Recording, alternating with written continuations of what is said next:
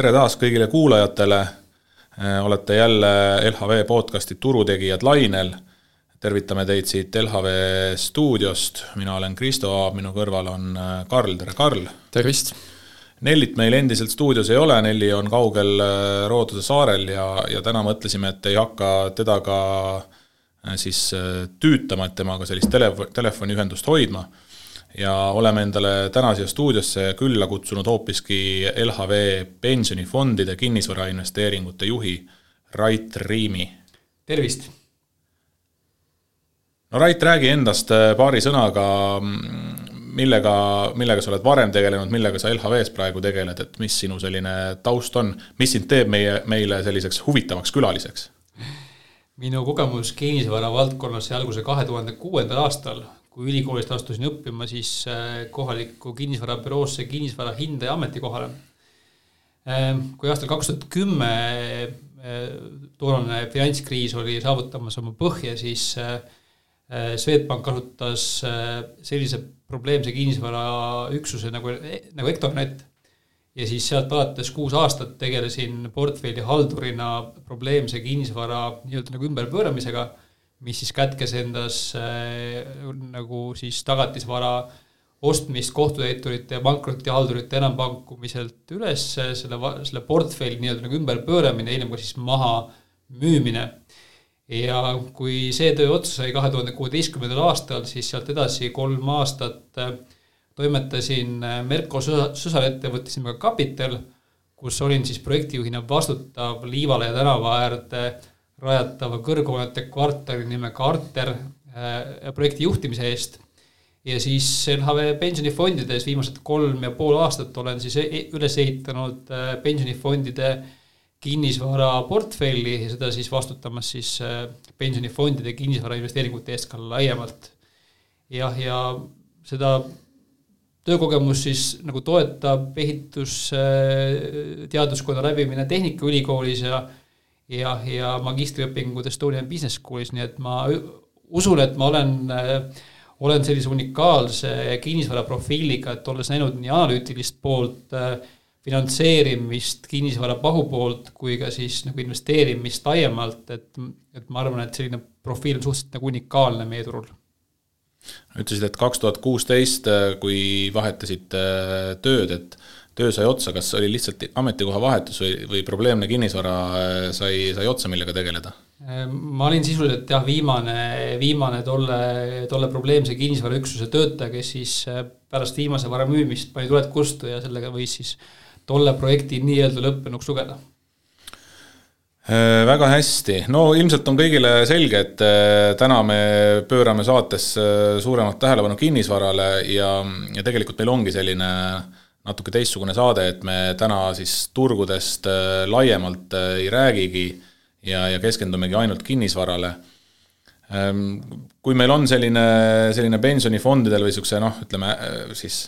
ärikinnisvara poole peal, peal selline pädev inimene juba stuudios, et räägi meil, Rait, kuidas selline igapäevatöö ühe, ühe niisuguse fondi, fondi juhil käib, kes kinnisvarainvesteeringutega tegeleb, et, et kas, kas otsid päevast päeva uusi objekte või, või, või kuidas selline siis su päevakava nagu välja näeb? LHV pensionifondides kasvatab oma teise samba pensionisääste circa sada kolmkümmend tuhat Eesti inimest. ja meie fondide varade maht kokku on siis circa üks koma kolm miljardit eurot. sellest kinnisvarasse oleme me investeerinud circa kakskümmend protsenti varadest mis on siis suurusjärguna veidi rohkem kui kakssada viiskümmend miljonit eurot. ja see, need investeeringud omal, omakorda jagunevad siis kaheks, et meil on äh, väga suur maht äh, selliseid passiivseid investeeringuid erinevates kinnisvarafondides, nagu näiteks Eften, ja lisaks on siis minu põhiliseks tööks äh, siis nagu soetada ja igapäevaselt hallata pensionifondidele otse omandatud kinnisvara, mida meil on siis tänaseks üheksakümne kolme koma ühe miljoni euro eest ja, ja igapäevaselt me siis neid varasid juhime ja, ja siis otsime ka uusi võimalusi äh, seda portfelli suurendada. nüüd, äh, mis meil täna siis portfellis on, et see üheksakümmend kolm koma üks miljonit eurot, et selle sees on siis äh, kolm büroohoonet, kolm stock office tüüpi ärihoonet, üks tootmishoone ja circa nelisada üürikorterit. ja numbritest rääkides, siis kokku on meil üüritavat pinda circa viiskümmend viis tuhat ruutmeetrit ja näiteks kolmandas kvartalis siis meie hooned teenisid meie pensionikogujatele circa üks koma neli miljonit eurot üüritulu. ja, ja kui nüüd minna nende hoonetega täpsemaks, et siis näiteks meie portfellis noh, meil ei ole selliseid nagu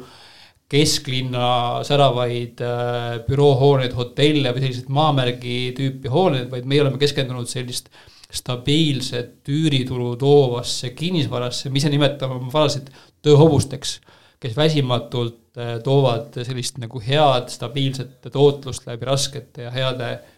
aegade.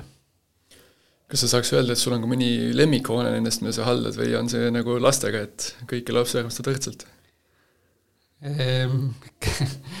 armastan kõiki lapsi võrdselt, et, et eks meil need hooned on oma tüpaažilt väga erinevad. et, et alates sellest, et meil on siis, et oleme üürileandjaks äh, rahvusvahelisele suurkorporatsioonile Microsoft, kelle, kes siis üürib ühes meie büroohoones TalTechi teadushinnakus circa seitse tuhandet ruutmeetrit ja kus siis äh, Microsoft teeb oma videokõnede teadusarendust näiteks, et et see on väga selline noh, nagu oluline hoone meie jaoks ja väga selline prestiižne klient. teiselt poolt on meie portfellis ka nelisada üürikorterit, millest äh, sada üheksa paiknevad näiteks Riias ja, ja mind elus käivitavad alati need asjad, kui ma saan midagi uut proovida, midagi uut juurde õppida, näiteks et meie kinnisvaraportfelli laiendamine Riiga ja tehes seda just üürikorterite kontekstis, et see on olnud minu jaoks, ütleme, et selle aasta kõige sellisem nagu paeluvam tegevus, et kuidas siis pensionifond Eestist saab Riia turul ka reaalselt siis investeeringuid teha ja üüritulu siis meie pensionikogujatele teenida no kui sa Riia turu sisse tõid juba, et äh, kas, kas Eesti turg ja Riia turg, äh, on need sarnased või, või äh, on seal mingisuguseid suuri erinevusi kinnisvaraturul ka sees? ma tõmbaksin võib-olla, et selle, selle võrdluse isegi laiemaks ja, ja nagu võrdleksin nagu Tallinnat, Riiet ja Vilniust siis nagu korraga ja miks just neid kolme linnu, on sellepärast, et meil pensionifondides investeeringute strateegia on Balti pealinnade ülene et kui me oma koduturuks peame küll Tallinnat ja Eestit, et siis, et siis meil nagu pikaajaline strateegia näeb ette ka siis positsioonide võtmise äh, Riiga ja Vilniusesse. tänaseks meil küll Vilniuses midagi ei ole, aga, aga üks, mis on kindel, on see, et kui me näiteks võrdleme kinnisvara kvaliteeti, siis selgelt on leedukad eestlastest ja lätlastest ees. kui me vaatame näiteks Vilniuse südalinna büroohooneid, siis äh, noh, oma kogemusest ma olen külastanud büroohooneid kahekümnes erinevas Euroopa linnas eh, noh, no kümnete, kümnete kaupa, et nii kvaliteetseid büroohooneid nii arhitektuurselt kui, kui, kui ka tehnoloogiliselt ja innovatiivse poole pealt nagu mujalt ei ole nagu mina nagu näinud, kui, kui nagu Vilniuses. ja, ja, ja see-eest nagu Riia vastupidi on oma kvaliteedi mõttes noh, nagu Tallinnast ja Vilniusest päris palju maas et ühelt poolt äh, näiteks Riias siiamaani arendatakse korterid, kus ei ole sundventilatsiooni, jahutusest rääkimata ja ja värske õhuvahetus käib heal juhul siis äh, fresh klappidega, kui mitte lahti käivate aknatega, et äh, jah, ja samuti ei ole ka büroohooneid uusi viimase kümne-viieteist aasta jooksul Riiga väga palju, väga palju arendatud, alles nüüd, sel ja järgmisel aastal on, nagu ollakse ka seal siis paisu tagant välja saamas, et et kvaliteedi mõttes on, on kõik linnad väga erinevad ja ka kliendi käitumise ja ärikultuuri mõttes, et et, et noh, leedulased on nagu pigem sellised äh, nagu Baltikumi itaallased, kellele meeldib näidata oma varadele häid külgi, et sa pead alati tegema põhjaliku eeltöö, et saada aru, et kas see vara, mida siis nagu müüa pakutakse, ka päriselt vastab sellele, mis paberi peal kirjas on ja ja, ja noh, Riias peab ka olema väga ettevaatlik, et, et oma investeeringutega, et kui me näiteks räägime kliendi maksekäitumistest, siis meil kokku on portfellis nelisada üürikorterit, millest siis aastasada üheksa on Riias ja selge, et me oma saja üheksa korteriga Riias peame ikkagi nägema mõnevõrra rohkem tööd kui oma kolmesaja korteriga Tallinnas, et, et, et, et see üüriraha koju tuua, et need kolm turgu, kuigi helikopteri pealt vaadates on nagu ühes regioonis, nad on tegelikult oma nüanssides väga-väga erinevad. aga kas selline äh, noh, sa, sa räägid, et, rääkisid, et kinnisvara on nagu erinev oma kvaliteedilt ja kõigelt, aga kas ka niisugune ärikultuur, ütleme, kui sa nagu mingit objekti hakkaksid omandama siin Eestis või, või siis on sul Riias või Vilniuses midagi välja vaadatud, kas need protsessid, ärikultuur, mingisugused äh, suhted, kellega, kellega peab hästi läbi saama, kellega mitte, et kas need on sarnased või need on ka erinevad? Ma ütleksin, et äh, eestlased ja leedukad on selles kontekstis mõnevõrra sarnase kultuuriga, et see läbirääkimised protsess äh, ja, ja noh, nii-öelda nagu see viis, kuidas nagu vara pakutakse, on üpris sarnane. lätlased on paraku sellise natukene nagu sabassörkija, sabassörkija rollis, kus siis noh, noh, nii-öelda nagu et on selliseid palju väikseid maaklereid, kes, kes oma ühe-kahe liikmelise tiimiga siis püüavad ka saada igale poole, poole jalga ukse vahele, et et kui jah, Tallinnas ja Vilniuses on võib-olla selline noh, nagu suured ja mainekad kinnisvarabürood väga tugevad, et siis et siis Riias turg on väga killustunud ja leida selliseid häid objekte, et selleks on vaja siis väga palju tööd teha ja väga paljusid inimesi tunda, et need asjad reaalselt lauale tuleksid. Ja olles nüüd ise ka Riias elanuna, siis ähm, kaks aastat ma ei mäleta mitte ühtegi oma siis kaastudengit, kellel ei oleks oma korteriga mingit jama olnud, et see ärikultuur tõesti seal on natukene teistmoodi kui meil Eestis. aga siiski, et mitte nüüd jätta meie naaberrahvale sellist halba ma-, nagu, nagu varju, siis nad on ka noh, nagu väga sellised nagu õpihimulised, et et, et meie siis oma noh, et, et üleüldse kaks tuhat seitseteist, kui LHV pensionifondid ühena esimestest institutsionaalsetest investoritest hakkasid äh, üürikorteritesse investeerima, et see nagu tundus tervesse Baltikumi selline nagu ootamatu ja ma arvan, et me oleme läbi nende aastate noh, nagu õppinud, et kuidas seda äri peaks tegema. ja soovides siis seda teadmist imp-, või nagu vabandust, eksportida siis ka nagu siit Eestist äh, Riiga, et noh, et tegelikult äh, nad vaatavad väga suure, noh, nad, nad väga hea meelega võtavad neid neid tööviise vastu, näiteks me kasutame spetsiaalset üüritarkvara, kus siis klient saab äpist endale tellida handymani, kes siis äh, toas pirni vahetab või torusid nagu re, re, remondib, et noh, et, et see on selline tase, mida tegelikult noh, meie kohalik, kohalik esindaja ütleb, et noh, et nemad oma turult ei tea, et, et see, et ma arvan, et et, et lätlased on nagu tublid ka neid uusi asju nagu omandama ja siis nii-öelda nagu järgi tulema, et, et see on ainult aja küsimus, millal siis, millal siis kolm Balti riiki ühtlustuvad kuidas sellisel tasemel üldse selliste suurte objektide ostmine käib, et need hooned, mida sina vaatad, need ei jõua vist kv.ee-sse? Äh, tõepoolest jah, et enam kui viie miljoni euroseid varasid reeglina kinnisvaraportaalidest ei leia. ja meil siin Baltikumi turul on kaks-kolm sellist suurt rahvusvahelise taustaga kinnisvaramaaklerit, kes siis selliseid suuri objekte vahendavad ja ja tihtipeale see vahendamine näebki selline välja, et nendel on oma selline investorite noh, nagu nimekiri, kellele nad siis neid varasid sõltuvalt selle vara eh, nagu eripärast eh, pakuvad. ja, ja viimaste aastate jooksul, nagu me teame, on kinnisvaraturul ju tervikuna olnud väga suur eh, noh, nagu tõus, väga paljud investorid on nagu arvanud, et, et igasugune betoon on parim kaitse inflatsiooni vastu ja siis sellistel maakleri poolt vahendatud äh, objektidel on päris suur konkurents ja tihtipeale noh, see nagu lähebki käest ära, see, mis hindadega siis lõpuks ostetakse, et et meie oma kaheksast otseinvesteeringust, mis me oleme teinud, kuus oleme siis omandanud hoopis turuväliselt. Ja selliseid off-market tehinguid, äh, neid saab teha ainult siis, kui sul on hea nii-öelda suhtlusvõrgustik ja oled ise pidevalt pildis, et et, et nendest kuuest off-market tehingust omakorda siis kolm on sellised, kust äh, meie poole on pöördutud,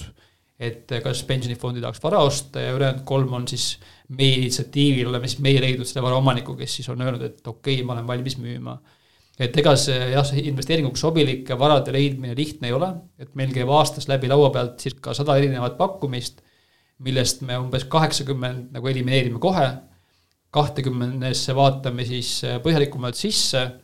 maksimaalselt kuni viiele teeme ostupakkumise ja re reaalselt oleme siis jõudnud keskmiselt üks kuni kaks investeeringut ka aastas ära teha, et äh, see on ikkagi päris suur hulk tööd, mis äh,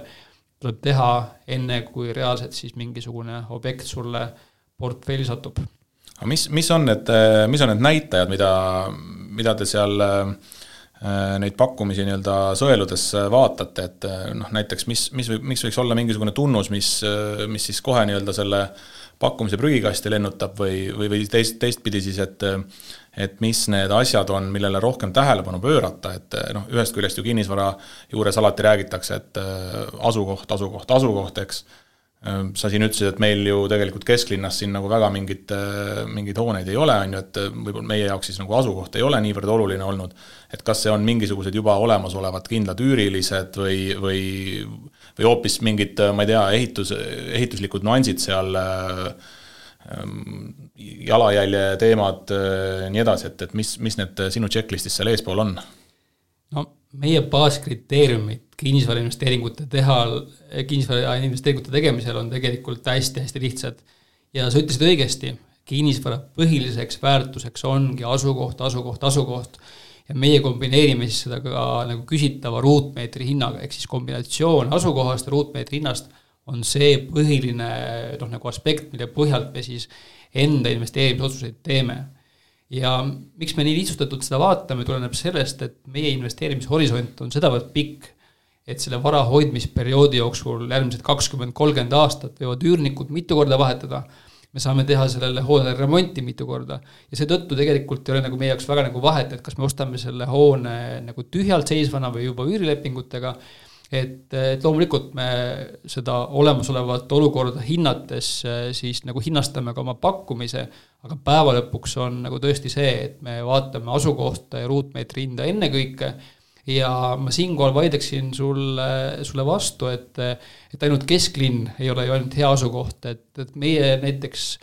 oma noh, meil on ka lao- ja tootmishooned portfellis, et, et sellistele hoonetele tegelikult keskne piirkond ei sobigi, et nad peavad olema hästi ligipääsetava magistraalteede ääres, tootmishooned noh, nagu tööjõu läheduses. me oma üürikorterid oleme ostnud mitte kesklinna, vaid hea infrastruktuuriga magala, välja kujunenud magalapiirkondadesse, kus me teame, et meie üüriklientidel on käe-jala juures ühistransport, koolid, lasteaiad, eh, kaubandus, et, et eh, et need on jah, nagu kõige olulisem nagu aspekt ongi tõepoolest see, see nagu asukoht meie jaoks. Ja loomulikult me vara täpsemaks hinnastamiseks teeme ka põhjalikud due diligence'id nii üürilepingutele, hoone õiguslikule staatusele, kui ka siis hoone füüsilisele seisukorrale, kuid sealt saadav informatsioon on pigem kontrolliks, kas see vara ikkagi on see, mida meile pakutakse, ja sellega me siis noh, nagu täpsustame seda nagu pakkumishinda, et mida on võimalik siis selle vara eest reaalselt, reaalselt siis nagu maksta ja ja kuivõrd minu vara, kuivõrd minu varasem töökogemus äh, probleemse kinnisvaraga tegelemisel äh, siis see nagu varasem töökogemus näitab seda, et mis kõik võib kinnisvara puhul minna valesti ja noh, sellise kogemuse pealt, kui kuus aastat neid äh, raskeid ka-, kaasusi näed, et siis noh, meid selliste klanšpiltide taevastesse kõrgustesse mu-, mudeldatud äriplaanide ja aegade lõpuni kestvate üürilepingutega ära ei peta, et, et meie teeme oma ostuotsused ikkagi baas, baasnäitajate pealt. kindlasti, Rait, sa oled väga palju hooneid äh, läbi vaadanud, läbi analüüsinud, et äh, ja ka siis nii-öelda käsi külge pannud kindlasti mõnele hoonele, et kas sul on ka mõni selline huvitavam lugu või selline seik mõnest meeldejäävamast hoonest näiteks? eks äh, erinevatel varadel ikka tuleb erinevaid äh, lugusid äh, välja või selliseid nagu naljakaid omadusi, et et kuigi justkui noh, nagu majal on nagu lihtne, et on, on nagu põrand, seinad ja katus, et siis noh, nagu neid maju, mis mis meile on pakutud müügiks, on nagu väga-väga eriskummalised ja ja, ja kui me vaatame, nagu ma ütlesin, et meil käib laualt läbi sada tehingut aastas, sada pakkumist aastas, siis äh, viimase kolme ja poole aasta jooksul on olnud ainult äh, kaks tehingut, mis on jäänud ära nii-öelda viimasel hetkel. et äh, ühe puhul siis jättis müüja notarisse tulemata, soovides siis saada kõrgemat hinde, millega me kaasa ei läinud ja teisel puhul siis me ise peale due diligence'i otsustasime, et et see vara ei vasta meie nii-öelda kriteeriumitele ja kvaliteedistandarditele. Ja, ja noh, nagu otseselt nagu, nagu unts, ma arvan, et meil nagu midagi läinud ei ole, et et kui sa küsid mingit sellist nagu naljakat lugu, siis, siis nagu ma ütlesin, et mind on väga paelunud meie, meie viimane investeering eh, Riia turule ja ja sealt võib-olla, et nagu tuli üks selline, üks markantsemaid äh, lugusid välja, mida ma noh, ei olegi nagu mujalt varem äh, nagu trehvanud, et, et nimelt, kui me neid üürikortereid sinna Riiga ostsime, siis me saime nende kortermajadega tasuta kaasa ka siis sellise krundi osa, kuhu võib täiendavalt ühe kortermaja ehitada. ja, ja kuna tegemist on siis äh, Riia kesklinnas sellise miljööväärtusliku piirkonnaga, siis seal on kohalik kohustus, et tuleb ka teha arhitektuurivõistlus, mille siis üle-eelmine omanik aastaid tagasi oli ka teinud ja due diligence'i tege-, tehes me siis kaevasime välja, et mingil põhjusel on selle arhitektuurivõistluse tulemused tühistatud. see tundus meile nagu niisugune noh, absurdne, et nagu miks ja siis, siis tuli välja, et et selle vara üle-eelmine omanik oli teinud nagu arhitektuurivõistluse ja jätnud osalejatele osalustasu maksmata. ja siis kohalik arhitektide liit ütles, et nemad siis ei tunnista seda tulemust. et kuigi tänaseks on äh, loomulikult kõik autorid oma tasud kätte saanud äh,, arhitektuurivõistluse tulemuste valiidsust aastatud ja meiegi värskelt oleme projekteerimisega alustanud, et siis lihtsalt noh, tagantjärgi nagu mõeldes, et noh, et arhitektuurivõistlusel selline maksta osavõtutasu seal paar-kolm tuhat eurot äh, nagu arhitekti büroo kohta, et see ei ole mingisugune suur kulu ühele kinnisvaraomanikule. et miks keegi üldse võtab vaevaks viia läbi arhitektuurivõistlus koos kohaliku linna ja arhitektide liiduga ja siis lihtsalt nagu lasta kogu tehtud töö nagu potist alla, et meie jaoks oli nagu täiesti arusaamatu tegevus, et et selliseid lugusid ikka aeg-ajalt tuleb, tuleb ette, aga nagu ma ütlesin, et siis kuus aastat tegeleda probleemse kinnisvaraga, et mind tänapäeval on nagu väga raske üllatada. nagu sa ütlesid, saite selle krundi tasuta nii-öelda kauba peale, aga tuli välja hoopis, hoopis et probleemne aga võtame vaate äkki natukene kaugemale, et äh, me räägime üleüldse turuolukorrast, et siin selgelt viimase aasta jooksul on väga palju majanduses muutunud, et intressid on enneolematult kiiresti, enneolematult kõrgele tõusnud. Ehm, kuidas see peegeldub kinnisvaraturul, kas on näha sellist väikest võbelust, hindades läbirääkimisruumi? no kinnisvarasektor on äärmiselt aeglane ja muutused maailma majanduses äh, nagu jõuavad meie sektorisse tavaliselt viimaste seas. et äh, noh, ja veel, veel lisaks me siin Baltikumis, ennekõike Eestis oleme ka väga tugevalt eh, kinnisvara usku ja meil on selline turul väga sügavalt sisse juurdunud arusaam, et eh, mis minu arvates on nagu suhteliselt väär, et eh, igasugune betoon on hea kaitse kinnisvara vastu. vabandust, et igasugune betoon on hea kaitse siis nagu inflatsiooni vastu, et et noh, täna kuue kuu Euribor on kaks koma kolm protsenti. selgelt on näha, et pankade laenumarginaalid on tõusutrendis ja, ja minu kogemus ütleb, et kui äh, raha hind tõuseb sada baaspunkti, siis turuhildid tõusevad umbes viiskümmend baaspunkti. kui me ütleme nüüd, et kaks koma kolm protsenti on Euribor, marginaalid tõusevad, et, et, et, et laias laastus siis nagu laen on läinud siis, äh, laenuraha hind on muutunud siis kolmsada baaspunkti kallimaks ja, ja kui me jagame siis selle nagu kahega, et see tähendab seda, et, et circa sada viiskümmend baaspunkti on läinud yield'id kehvemaks justkui paberi peal. ehk siis nagu see prime yield, mida nagu Office'i eest ma-, nagu maksti kevadel, viis koma viis protsenti, et selle siis täna peaks saama turult seitsme protsendiga, ehk siis vara väärtus on justkui nagu langenud kakskümmend protsenti. aga kas me näeme sellist kinnisvara nagu, nagu, nagu muutust või hindade langust kinnisvaraturul? ei näe kas me noh, me just lõpetasime oma kinnisvaraportfelli aastalõpu hindamised ja meie varade väärtused on mullusega võrreldes hoopis kergelt plussis, seda küll jah, nagu mõne protsendi võrra, aga siiski. ja samuti ma ei näe kusagilt veel tehingute arvu vähenemist, et näiteks kolmandas kvartalis müüdi Eestis circa saja miljoni euro eest niisugust äh, noh, suurt kinnisvara ja, ja sealhulgas oli ka väga suuri tehinguid, et näiteks kolmandas kvartalis äh, soomlaste kinnisvarafond Titanium soetas ju teatavasti Pärnus Vendre tootmishoone ja Urmas Sõõrumaa äh, ettevõte siis soetas äh, Tallinna südalinnas Foorumi keskuse ja mõlemad tehingud on ju suurusjärgus umbes kolmkümmend miljonit eurot. Ja kui noh, majanduses on selgelt nagu näha, et, et, et see sügis kuidagi nagu turg selgelt muutus, siis siis kinnisvarainvesteeringute poole pealt neljas kvartal algas Rootsi päritolu või nagu Rootsi taustaga kinnisvarafond East Capital tehinguga Riias, kus siis Kanstase piirkonnas soetati viiekümne kolme miljoni euro eest niisugune äh, A-klassi büroohoone. Ja, ja kui nüüd vaadata selle tehingu ruutmeetri hinda, mis on kolm tuhat kolmsada eurot ruutmeetrist, siis äh, see viitab sellele, et tegemist on ilmselt ühe madalama tootlusega kinnisvaratehinguga meie regioonis viimastel aastatel üleüldse nii et, et kinnisvaraturgu, kinnisvaraturul ei ole see intresside tõus veel kohale jõudnud ja me jätkuvalt näeme siin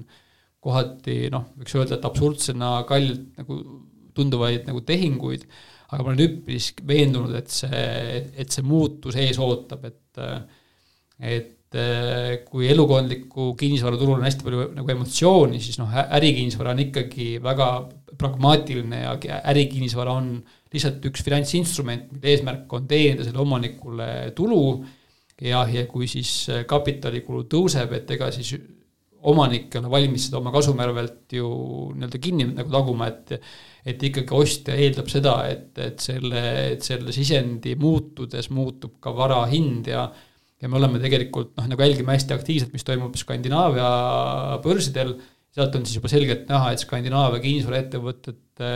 aktsiate väärtused on juba kakskümmend kuni nelikümmend protsenti langenud ja küll need reaalvarad tulevad ka ühel hetkel järgi. Et, et meie oma kinnisvarainvesteeringuid tehes noh, nagu tunnetasime juba aasta-kaks tagasi, et, et vähem kui kuue poole, vähem kui kuueprotsendise tootlusega tehtud kinnisvara nagu investeeringud, et meile tundus äh, juba aasta-kaks tagasi, et see ei ole meie regioonile äh, nagu omane, et meie regioonis ikkagi üks ettevõte, kes omab kinnisvara, võiks teenida vähemalt kümme protsenti omakapitali tootlust, mida aga paraku seal need viie poole protsendise tootlusega tehtud tehingud kuidagi välja andnud. See on, see on väga huvitav, et mina majandusanalüütikuna tihti nagu satun inimestega vestlusse just, just siis nüüd viimasel ajal nagu sellisel teemal, et, et et millal kinnisvaraturg kokku kukub millal see krahh meieni jõuab, eks. ja kui me vaatame ka, ka ütleme, niisugust laiemat meediat, et siis noh, ikkagi nagu räägitakse seda, et kas nüüd hinnad kukuvad, kui palju hinnad kukuvad, et kuidas kõik nagu äh, kehvemaks läheb. eks see palju, paljuski nagu on muidugi kantud siis sellisest elamu elamu kinnisvarast, eks, et kus, nagu sa ütlesid ka, et on nagu seda emotsiooni ja, ja kõike rohkem sees. ja tõesti, et kui, kui mõne nädala eest äh, sain osaleda Kinnisvarafirmade Liidu konverentsil, et siis ka seal oli, oli tegelikult meeleolud olid niisugused suhteliselt rahulikud ja ja, ja kõik nagu osalejad kehitasid õlgu, ütlesid, et, et noh, elame üle, et ei ole, ei ole veel midagi juhtunud ja, ja ega praegu nagu pilt ei näita, et ka väga suurt midagi varsti juhtuma hakkaks. eks äh, see tuleneb suuresti sellest, et, äh, et kinnisvaraomanikud täna ei ole veel adunud seda, et mida kõrgem kapitalikulu endast nagu päriselt tähendab. et see viimane kümme aastat väga madalate intresside keskkonnas on investorid selgelt ära hellitanud ja, ja seesama konverents, millele sa viitad, ka ise osalesin seal, et selgelt noh, seal üks, üks esineja ütles, et nemad oma selliseid noh, nagu siis riskistsenaariumeid mängivad läbi niimoodi, et mis saab siis, kui, kui intress tõuseb üks protsent. täna me teame, et ei ole üks protsent äh, nagu no ühe protsendi võrra nagu, nagu tõusnud, et et see tõus on nagu märksa suurem ja, ja, ja kuna siis kuue kuu Euribor ei vaadatakse üle ju iga kuue kuu tagant, et siis alles äh, noh, nagu nüüd alles tulevad need päriselt intressimuutused äh, ju reaalselt hakkavad kohale jõudma meilgi siin äh, noh, meie nagu portfellis on, on võetud, äh, meie oma kinnisvaraportfelli ostuks oleme võtnud laenu ka pangast neljakümne protsendise nagu ulatuses, ehk siis meie nagu LTV on nelikümmend. Ja juba meie näeme, et noh, meil on nagu reaalselt mingitel ob-, objektidel on see, et me juba vaatame, et mõistlikum on see laen maha maksta, kui lihtsalt kogu teenitud üüritulu siis nagu pangale maksta, et et ma arvan, et siin alles see kohanemine tuleb ja, ja neid, ja kui tervikuna ma arvan, et äh, meie siin vähemalt Eesti suured tegijad on väga hästi kapitaliseeritud, siis just noorema põlvkonna investorid, kes ei ole näinud seda, et rahal ka reaalselt on, nagu ajaloos nagu väärtus olnud, kes on siis teinud oma kinnisvarainvesteeringuid niimoodi, et on võetud pangast nii palju, kui antakse siis veel tehtud võlakirjakiht ka veel peale ja omakapitali võib-olla, et üldse ei ole, et noh, et nendel projektidel läheb ikkagi väga raskeks ja ja, ja, ja küll see kohanemine tuleb ja seda nagu reaalsus jõuab, jõuab kohale vot see on ka asi, mida me oleme siin saates arutanud, et intresside tõus, Eesti võttis just laenu nelja protsendiga. et kui sa saad siin kinnisvaralt kuskil kuus protsenti või viis protsenti, nagu sa mainisid, siis see risk ei tundu nagu kuidagi tasakaalus olevat, on ju. aga mm, sa ütlesid, et hinnad veel ei ole langenud, aga kas sa tunnetaks, et võib-olla äkki on rohkem pakkumisi või vähem pakkumisi lauale tulnud, et kas seal on mingit ärevust tunda? ma kuidagi seda tunnetust, et midagi oleks teistmoodi, ei ole. et pigem on see, et äh, on jätkuvalt selliseid varasid, kus nagu püütakse nii-öelda nagu eelmise tõu-, nagu lõppeva tõusutsükli tipphindadega veel midagi müüa, et selliseid varasid on küll, aga seda, et nüüd mingisugune suur muutus oleks, et ma seda kuidagi ei ütle, et et pigem, mida ma võib-olla, et käesolevast aastast või sellest aasta teisest poolest nägin, on see, et et meil on turul üle Baltikumi selliseid investoreid, kes tahavad müüa mitte sellepärast, et raha hind läheb kallimaks, vaid tulenevalt meie geopoliitilisest olukorrast. et, et näiteks äh, meie üürikorterite ost Riias äh, sündiski tänu sellele, et, äh, et see lihtsalt nagu investor tahtis viia sellest regioonist raha kusagile mujale et, et selliseid müüke me küll näeme, et, et kus siis jah, nagu rahvusvaheline ütleme, et siis isegi ei pruugi olla nagu rahvusvahelise taustaga nagu omanik,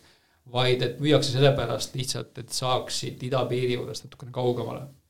see oli natuke kastist välja mõte, ma ei tea, kas sa üldse oskad vastata sellele, aga et äh, kui ma oleksin Stockholmi või Londoni investor ja ma vaataksin Eesti kinnisvaraturgu, siis äh, tunduks natuke hirmus küll, et poole juba kukuvad raketid kogemata, eks. et see tundub kuidagi, sõda tundub nagu nii lähedal kas sa ütleks, et see sõjaoht, kas see on pigem kohalikule investorile võimalus või see on pigem negatiivne, et meil siit raha välja voolab? Eks siin on äh, plussid ja miinused käsikäes, et, et, et ma arvan, et see on nagu halb, et, et kapital siit äh, regioonist välja voolab. et, et ja, ja tõesti noh, nagu Rootsi ja Soome investorid, äh, ütleme, et, et, et Rootsi-Soome majandused on nii läbi põimunud Eestiga ma arvan, et need investorid on nagu pigem sellised, kellel mingisugune kogemus Eestiga on, et nad pigem jätkavad meie piirkonda nagu investeerimist, seda enam, et meie tootlused on selgelt paremad, kui nad on Stockholmis või, või Helsingis. aga seda jah, et, et investorid siis Londonist, Pariisist või, või, või Saksamaalt siit piirkonnast nagu tagasi tõmbavad, et see on, ma arvan, et üks, mis kindel jah, ja see raha on küll selline, mis nüüd ikkagi vaatab selline viis kuni kümme aastat, enne kui ta uuesti siia piirkonda tuleb. jah, ja need mingit sellist kabu hirmus põgenemist ma üllatuslikult ei olegi siin näinud mitte ühtegi projekti. et seetõttu ma nagu arvan, et, et kuigi nagu kohalikud invest-, lihtsalt, lihtsalt noh, nagu need investeeringud nii-öelda nagu siis müüakse niimoodi vaikselt ära, kuidas turg just vastu võtab, et mingit paanikamüüki ma arvan, et ei tule ja loomulikult see annab siis kohalikele investoritele võimaluse siis mingit positsiooni uuesti võtta, aga päeva lõpuks ma ei ole kindel, et kas siis see nagu on nagu pluss või miinus, et see niimoodi läheb. Kas sulle tundub ka, et turg võib-olla nagu tahab võrrelda seda praegust olukorda kahe tuhande kaheksanda aasta kriisiga? no kõik teised kindlasti tahavad, eks ma ei, vot sellele küsimusele ma tõepoolest ei oska vastata, et, et ma ise noh, nagu olles ju näinud seda finantskriisi nagu põhja ja seda nagu arengut ja kuidas kinnisvara tol hetkel nagu muutus, et et see kapitalistruktuur, millega tol ajal ju opereeriti turul, oli hoopis teistsugune, et ja me, meil on ettevõtted suutnud viimase kümne aasta jooksul luua Baltikumi väga palju jõukust juurde, mille pealt neid tehinguid on nagu tehtud ja ja mina ei usu, et, et nüüd see langustsükkel kuidagi täpselt samasugune oleks ja ma arvan, et ka teised turuosalised, noh, ma ei ole nagu näinud, et keegi tahaks nagu vägisi nüüd öelda, et meil on täpselt copy-paste sellest, mis oli viisteist aastat tagasi, et mhm. ma pigem mõtlen seda, et otsitakse nagu ostukohti justkui, aga ma olen isegi sama meelt, et pangandussektor on nagu oot-, ootamatult tugev. jaa, Äh, nagu aitäh, et sa mulle seda mõtet avasid, et, et, et just käisin äh, hiljuti siin äh, kinnisvarabüroo Colliers ühel seminaril, kus nad siis väitsid, et nende hinnangute kohaselt on siis kinnisvarasektoris toimetavate ettevõtete kontol kuussada miljonit omakapitali, mis potentsiaalselt ootab võimalust, et saaks seda siis nagu kinnisvaraturul investeerida. kuussada miljonit. kui me seda võimendaksime noh, nagu nii-öelda nagu viiekümne protsesse nagu LTV-ga, eks ole varade väärtust, et siis me saaksime, et, et, et meil on nagu üle miljardi potentsiaalset raha. ja kui ma vaatan ka nagu seda, mis viimastel aastatel, noh, et, mina olen äh, nagu neljakümne aastane jah, ja, ja kui, kui ma vaatan nagu enda põlvkonda, oma tutvusringkonda, siis väga palju on neid, kes on nagu oodanud seda, et noh, et see on nagu mull lõhkeks, et saaks lõpuks nagu osta, et kohe tulevad opportunity'd. et, et mulle nagu tundub, et nagu sellist seltskonda, kes lihtsalt ütleb, et noh, ma olen valmis, et tooge mulle neid sood-, nagu soodsaid pakkumisi, on lihtsalt niivõrd palju, et kui ühel hetkel need hinnad natukene annavadki languse märke, et siis tegelikult äh, see vaba raha, mis täna turul on, paneb sellele langusele päris kiiresti põhja ka, et seal noh, seda, et asjad läheksid nagu, et varad läheksid vabalangusesse, nagu seda oli kaks tuhat üheksa võib-olla, kus siis nagu pank ise pidi hakkama enampakkumist, et vara üles ostma. et sellist vaba langust ma nüüd varahindadele küll nagu ennustada ei julge jah, et mitte seda optimismi küll maha võtta, aga tundub jah, et nagu täna on see olukord hoopis teistsugune kaks tuhat kaheksa, et pangad on paremini kapitaliseeritud, kriisi selline juur on justkui nagu teises kohas, et äh, täiesti võimalik, et võib-olla kinnisvara elabki selle kriisi tegelikult üsna hästi üle, on ju. Oleme seda hüpoteesi omakeskis püüdnud analüüsida, siis noh, tegelikult läbi, läbi siin nagu päris pika perioodi, sest et et noh, nagu LHV pensionifondide nagu bond, bond, pensionifondide portfell on tegelikult noh, selliseks kriisikindlaks ehitatud ju läbi mitmete aastate ja me oleme siis kinnisvara osas tõepoolest ka püüdnud nagu analüüsida, et mis siis kinnisvarast saab. Ja me oleme jõudnud järeldusele, et erinevad kinnisvara alamsegmendid käituvad äh, selles tsüklis erinevalt. et kui me vaatame ärikinnisvara, siis äh, ma jään oma seisukoha juurde, et ärikinnisvara on pragmaatiline, see eeldab äh, omanikule tootluse teenimist ja kui kapitalikulu on kõrge, siis kinnisvara väärtus peab langema. aga kui me läheme elukondlikusse kinnisvarasse, siis ma arvan, et see on nagu mõnevõrra teistmoodi. et äh, et äh, kui me räägime inflatsioonilisest keskkonnast ennekõike, siis inflatsiooniga koos reeglina kasvavad palgad ja koos palkadega sünkroonis üldiselt ajalooliselt on liikunud ka kinnisvara, elukondlikud kinnisvara hinnad. ja, ja sellest me julgeme väita, et kuigi siin nagu lühiajaliselt võib tulla igasugust turbulentsi, et siis ikkagi keskpikas perspektiivis hea kvaliteediga kinnisvara, uued korterid heas asukohas võiks olla üks nendest varaklassidest, mis tuleb sellest, sellest kriisist siis nagu ütleme, et kõige väiksemate kaotustega läbi. samas kui näiteks noh, selline nagu kehva kvaliteediga kinnisvara ja, ja et olgu see siis nagu kehva, selles mõttes, et nagu siis nagu vähelikviidsetes piirkondades või nagu kehva füüsilise kvaliteediga kinnisvara, et see, ma arvan, et kindlasti languse läbi teeb ja ma ise pean ka ühte nagu oma isiklikku kinnisvaraindeksit mis baseerub siis nagu mägede tüüp, mägede tüüppkorterite miinimumpakkumishindadel ja sealt me oleme nä-, tegelikult nagu näen juba, et, et mägedes on miinimumpakkumiste hind langenud suvise nagu tipuga circa seitse protsenti. nii et erinevad varaklassid ilmselt selles kriisis käituvad erinevalt. mägede all sa pead silmas siis Lasnamäge, Mustamäe? Lasnamäe, Mustamäe, Õismäe jah, ennekõike ja siis ähm, mis sa ka arvad kommunaalidest, just nimelt, et sellised vanemad, kehvemas seisukorras korterid, et kas ka need võib-olla hakkavad saama sellist müügipressi? igal juhul, et selle alla ma liigitaksingi need äh, kehva kvaliteediga varad, äh, mis siis koos äh, kehva asukohaga kõige suurema pressi osaliseks saavad, et, et noh, siin me nagu oleme näinud ju hoonetel kommunaalkulude kõikumist mitmekordselt, et kui ikkagi korteriühistu on istunud käes hüppes aastaid ja ja, ja, ja, ja hoone energiatõhusus on äraütlemata madal, et siis nende hoonete korterid kindlasti muutuvad väga ebalikviidseks ja nende väärtused langevad. ja et sama trendi ma märkasin ka ühe börsiettevõtte puhul, kes siis peab Taanis selliseid nagu meigipoodi ja vist ilupoodi ja ütlesid ka, et sellistes regioonides, kus on gaasiküte, mis on siis teadaolevalt kallim küte, on selgelt nagu tarbimise langust märgata, et see väga nagu selged vahed juba tekivad aga võib-olla siia lõpetuseks, et ähm, kas sul oleks anda mingisuguseid soovitusi, praktilisi nippe või trikke, et inimestele, kes üldse siis oma kinnisvarasse investeerivad või plaanivad siia sektorisse siseneda, et mingisuguseid äh, selliseid kuldreegleid, mida tähele panna? kinnisvarasse investeerimise kuldreeglid. no ma võib-olla, et äh, pakuksin välja siis viis sellist postulaati, mida iga kinnisvarasse investeerija võiks, äh, võiks arvesse võtta, enne kui ta oma investeerimisotsuse teeb